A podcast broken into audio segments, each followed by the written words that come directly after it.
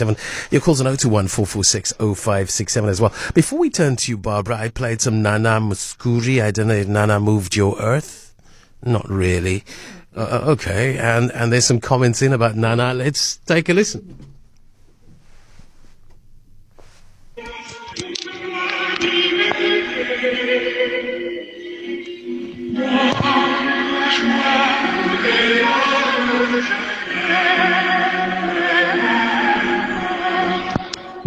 Clarence, that song is so beautiful.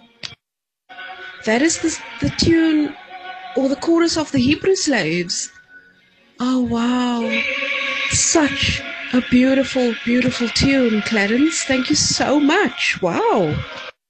It's an absolute pleasure. Um, yeah, Nana Mouskouri was, uh, was, um, was, was part of the cooks for that show on a Sunday night. I, just the context there, Barbara. I, I, I got to play. I got to choose whatever I could play on a Sunday night, and I had to give up Derek Watson, carte blanche, which was um, yeah staple for me on a Sunday night uh, to be able to do this this show. But then, of course, eventually uh, DSTV enabled us to record Derek Watts and carte blanche, and I could get the, uh, the best of both worlds. So that's the context for that. Bringing the time to Barbs Wire, a look at things trending on social media. Yeah. Um, the Derek Watts, uh, the, the, the passing of Derek Watts yesterday has not stopped filling up every timeline on social media. Sometimes, you know, the, you know, people die and we cover these deaths, but there's there are always some, a few, who somehow touch uh, many people in South Africa. You know, more than more than others. And Derek Watts does seemingly is one of those. And I just I'm amazed. Just the tributes just have not stopped pouring in. And I thought what I would just like point people to is we've put an article up on capetalk.co.za with a couple of the tributes that people have given on air um, on different shows, even on KFM, on 702, and on Cape Talk. I just thought it might be nice for people who who want to go and listen to those. Macfarlane Malele, um, he actually spoke to Lester this morning, and I was quite, I was moved by the way he spoke of Derek and the way uh, Macfarlane did the Iron Man. I think it was in January. He said where Derek was obviously already quite ill, and he said he was literally with him through that whole Ironman race on the sidelines and at the finishing line. Um, he said he was with me every step of the way, and I just thought that was just an amazing tribute to this man who wasn't doing the Ironman himself, but who was there cheering Macfarlane along. And um, and he spoke about how more recently, about a month and a half ago, he took his Ironman T-shirt to Derek when he visited him, and he said, "When you're feeling weak and when you're feeling not well, you know, put this Ironman shirt on." And it's just just just very beautiful. So you if you still want, feel moved by it. Mm. He was important to you, wasn't he? It- He was important to so He's many ordinary just a South nice. I didn't personally know him. I mean, everyone, a lot of people start. A lot of people say that. We all go. I We didn't feel like personally know him, but he was such an affable, Yeah. amiable guy, and you know, everyone goes on about what a gentle giant he was. He was incredibly tall, and he just did seem to have this really mensch. mensch. He was a mensch. That's and somebody exactly described him as authentic, and I think that's the highest accolade for any human And being. McFarlane was saying that too. He was saying no matter where you went with him, he would literally stop and greet anyone who wanted to greet him with absolute authenticity. And the producers would kind of go a bit mad because it would take two hours longer to do a shoot because he would spend an extra couple of hours saying hello to everyone. Yeah, yeah, yeah, yeah. And I, I think for me as well, just when we first got news that he wasn't well, um, it seems to have gone very quickly. You know, and I think some of the carte blanche people that I've heard speaking was saying the same thing. They knew he was very ill, and obviously cancer is uh, often about when rather than, you know, that it is or isn't going to happen. And yet they didn't think they had this little time with him. Sure. Sure, I'm sure for those close to him, it must be a, a big loss. Yeah. Absolutely, absolutely. But also the next big story, which is all over the hashtags and all over Ooh, the trending, ooh, is Zimbabwe. Oh. No, we not. wait, wait, wait. We're getting there still. I- I won't let you down.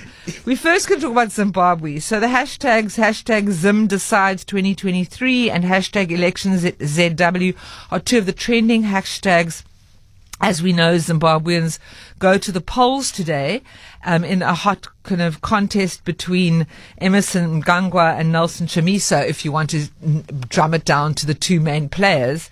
Um, you know, ZANU PF on, on the one side and the um, the Citizens Coalition for Change. I don't know what the result's going to be. I don't know if they're going to be accurate and whether they're going to be accepted. You know, is the military going to accept it if, for example, Chamisa should win? I know none of these answers, but what I did find interesting was an article in the conversation which we've actually shared on our website too, which is how young Zimbabweans are using YouTube to ridicule politicians and educate voters. That's their headline. And it's got a very interesting breakdown of how young people which make up the far, vast majority of a very young Zimbabwean population, how they've registered to vote in increasing numbers over the last few elections, so that now, um, I think they're saying about 65% of 18 to 25 year olds and 86% of 26 to 35 year olds are registered to vote in this election. That's a high number. You know, it's one of the things South Africa's dealing with. We have an increasingly younger population and most of them don't vote. That is always true in the world. You tend to often get more interested in politics as you maybe buy a house and you have sure. a bond and you have children and whatever, and you see a future that has an end. Whereas when you're young, you're whatever. Um, but I think that a lot of people say here, I mean, the EFF certainly would argue that if they could get the young people registered and voting, that they might do better in the polls.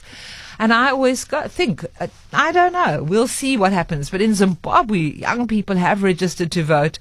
Um, but this is so interesting. They've got these various people, younger folk on YouTube, doing this satirical. Um, a lot of it's in the vernacular languages, uh, be that Shona and Ndebele. So I don't really understand the satire, but I went to watch some of them, and they're getting like tens of thousands of views um, poking fun at politics, at the politicians, doing a lot of satire, which is just an amazing thing in a country that has been so repressive sure. when it comes to the media for the last number of years.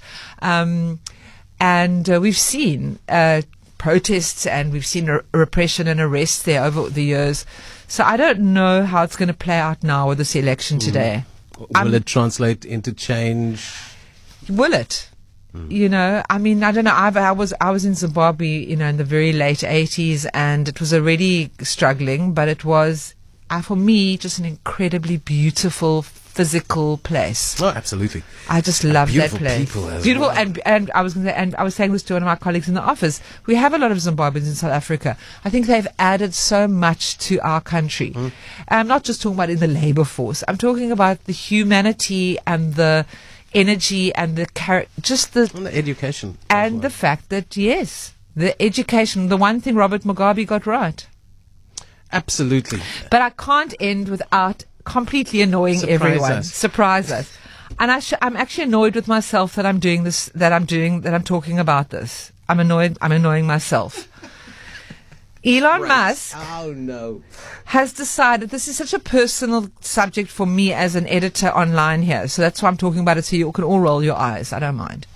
Elon Musk has decided to strip away the headlines from news articles on X, formerly Twitter.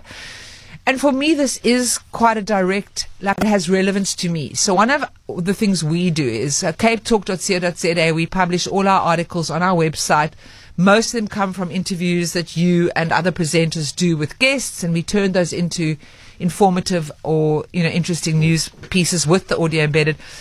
And we have to share those on our social platforms, or nobody, you know, we get direct traffic, but we also want to grow our traffic by distributing them. Sure. And one of the platforms we've always used is X, formerly known as Twitter. So I'm very curious to see what this means for us. So he's no longer going to allow, when the post gets shared on Twitter, on X, there will no longer be a headline, um, or I think an obvious URL. There will just be a photo, the photo that we've put as our thumbnail.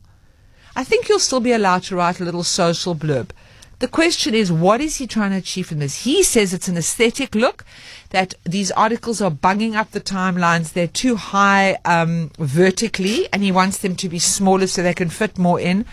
But I actually think it's got to do with the fact that he can't stand most of the news media and that he can't stand the fact that when you click on the articles, you click away to another external site. What is his real reason for doing this? I don't understand. Why does he not? Why, I mean, it, he gets people on his platform because they're looking for news. Mm. So isn't he benefiting from it too? We're all benefiting. Yeah. I don't understand. He, I know people are going to get so cross with me, all his fans, but it's like he walks through the building there and he goes, you know what? I think let's get rid of the headlines on the news articles. And he'll sort of turn to whoever and go, can you just make that happen, please? There's a thread here, isn't it?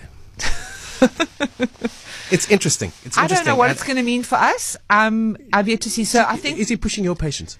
No, but I think users out there are going to have to be educated now to know that if they see a picture and it comes from a Cape Talk or a New York Times or whoever, that if they want to read more, they're going to have to click on the picture to get to the article externally. I don't understand. I'm very confused about this. Maybe someone can explain it to me. Well, uh, there's a reason for me not being on Twitter. Well, I am. Ah, I am by force, but I only literally do it for my little bit of work and then I disappear from there. I just can't express myself in the amount of characters. Uh, Didn't he increase the amount of characters? Has he? Long ago. Ah, well, the horse is bolted. But now he says he wants less text. That's why he's taking away our headlines and our blurbs. Yep, uh, that's Elon Musk. Yeah, I don't know why I did that. sense I of regret all talking of about that. It is nearly quarter to ten.